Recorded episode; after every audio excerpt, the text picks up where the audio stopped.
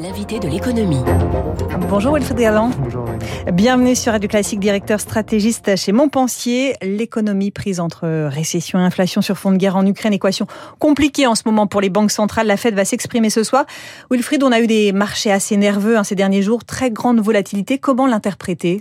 ben En fait, je pense que les, les marchés, justement, euh, essaient de voir où est-ce qu'on va aller entre deux tendances qui sont quand même des tendances assez compliquées euh, à gérer. D'abord, une tendance au ralentissement hein, de, de, de l'économie mondiale. Et ça, on le voit depuis le mois d'octobre. Hein. Depuis le mois d'octobre, on voit des indicateurs aux États-Unis et même en Europe qui commencent à ralentir. Là, aujourd'hui, par exemple, on a euh, l'indicateur dit instantané de la Réserve fédérale d'Atlanta hein, qui mesure le, le, le rythme de, de dynamisme de l'activité américaine en temps réel, qui est quasiment à zéro hein, aujourd'hui. Donc, euh, véritablement, il y a un, un ralentissement net. Et en parallèle, cette pression très très forte sur les prix qu'on voit, alors qui a été évidemment accélérée par le par la guerre en Ukraine, ouais. mais qu'on voit également se développer parce que bah, on a depuis euh, depuis la, la, le, le retour à une certaine normalité post-Covid, on a quand même des problématiques sur les chaînes de valeur, on a des problématiques de, de d'attente dans les euh, dans les ports, on a des des problématiques également de de demande qui a été très importante à un moment donné parce qu'on a aidé très très fortement les les euh, les ménages. Là, c'est en train de s'arrêter. On voit que le, le, le, ce qu'on appelle le, les injections fiscales, le, le, le, le push fiscal mmh. est en train de baisser partout, hein, en particulier aux États-Unis. On a atteint le, on a atteint le maximum fin janvier. Hein. Fin janvier, on a atteint, euh, sur douze mois, on avait dix-huit pour cent quand même de déficit public euh, cumulé sur douze mois aux États-Unis. Là, on est en train de, de revenir progressivement vers peut-être huit à dix pour cent de, de déficit, ce qui est énorme. Mais ça veut dire qu'en différentiel, on, on restreint quand même un petit peu le, les, les, la demande. Mais cette demande a été très importante, donc perturbation de, des matières première, perturbation de l'offre, perturbation de la demande, et donc inflation très importante, ouais. sept virgule neuf pour cent. Là, effectivement, il va falloir euh, dialoguer entre les deux. Et on est véritablement sur un sujet que moi j'appelle la grande érosion, c'est-à-dire ouais. cette, cette, cette, cette remontée très très forte des coûts de l'économie mondiale nous donne une érosion bah, du pouvoir d'achat, une érosion des marges des entreprises et une érosion euh, de la croissance, euh, de la croissance potentielle. On voit aussi que les, les, les tectoniques de plaques euh, économiques sont en train de s'écarter. On voit qu'on a de moins en moins de, euh, voilà, de, de monde plat aujourd'hui. Peut-être que les, les, les sanctions à l'égard de la Russie, à l'égard de la Banque centrale, c'était un peu le, le, le, le dernier clou dans le cercueil du monde dans lequel on a vécu depuis trente ans. Euh, et ça aussi, il faut, il faut s'adapter à tout ça. Ça fait remonter les coûts et ça, ça participe de cette grande érosion. Alors, cette inflation galopante, elle nous rappelle les années soixante-dix. Oui. En quoi est-ce différent de la fameuse stagflation dont tout le monde parle ? Alors, il y, y, y a deux éléments qui me paraissent quand même très, très différents. Le premier, c'est qu'on a une augmentation des salaires, mais les salaires réels restent encore en baisse, c'est-à-dire qu'en fait, les salaires n'arrivent pas à suivre le rythme des prix. On n'a pas de boucle prix-salaire réellement qui se, qui se met en place, y compris aux États-Unis. Alors hein. que dans les années soixante-dix, alors, les salaires suivaient. Dans, parce qu'effectivement, on avait des mécanismes automatiques de suivi des salaires et des prix. On avait cette mécanique, donc prix, salaire, prix. Là, on a aujourd'hui, pour l'instant, prix-salaire. Donc, d'une part, première différence. Et deuxième différence majeure, la stabilité des devises, en particulier du dollar. N'oublions pas que dans les années soixante-dix, euh, toute la décennie soixante-dix était marquée par la baisse du dollar. Hein. On était en la fin du système de change fixe, hein, soixante et onze, la fin de Bretton Woods, euh, dix-neuf cent soixante-seize, les accords de la Jamaïque.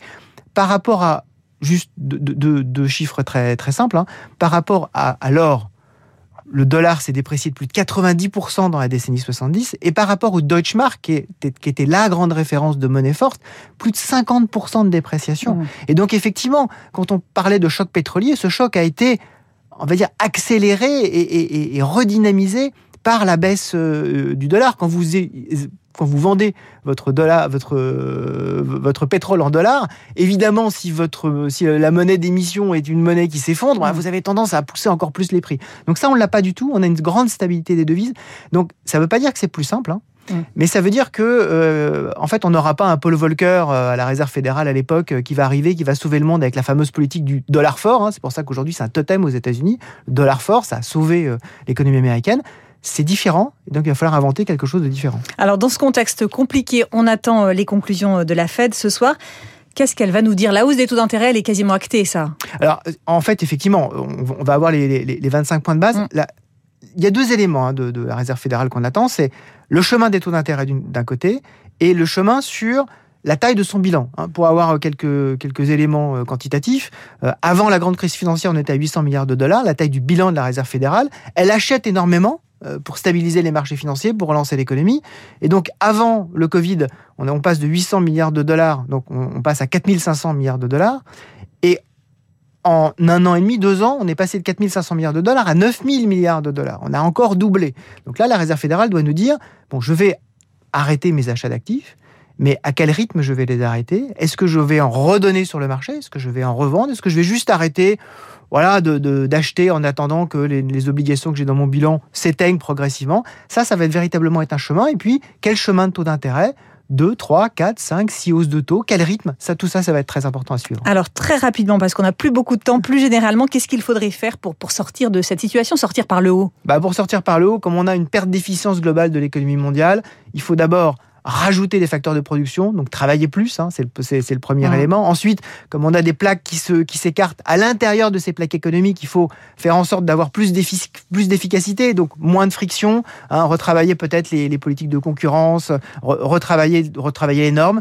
Et puis, euh, dernier élément, faciliter l'innovation pour justement compenser cette perte de productivité, faire en sorte que ça se diffuse. C'est déjà, en, c'est déjà le cas, par exemple, en France, hein, on commence mmh. à voir euh, voilà, beaucoup d'entrepreneuriat, beaucoup d'innovations qui se développent. Contrairement aux années soixante-dix, cette innovation, elle est déjà là, elle est en train de, de, de, d'infuser dans toute l'économie. Il faut accélérer tout ça pour essayer de compenser les fameux effets de cette grande érosion. Merci Wilfried Galland, directeur stratégiste chez Montpensier, invité de l'économie sur Radio Classique. Très bonne journée. Une interview à retrouver sur radio classique point f r. sept heures vingt-deux, dans un instant, l'info politique avec...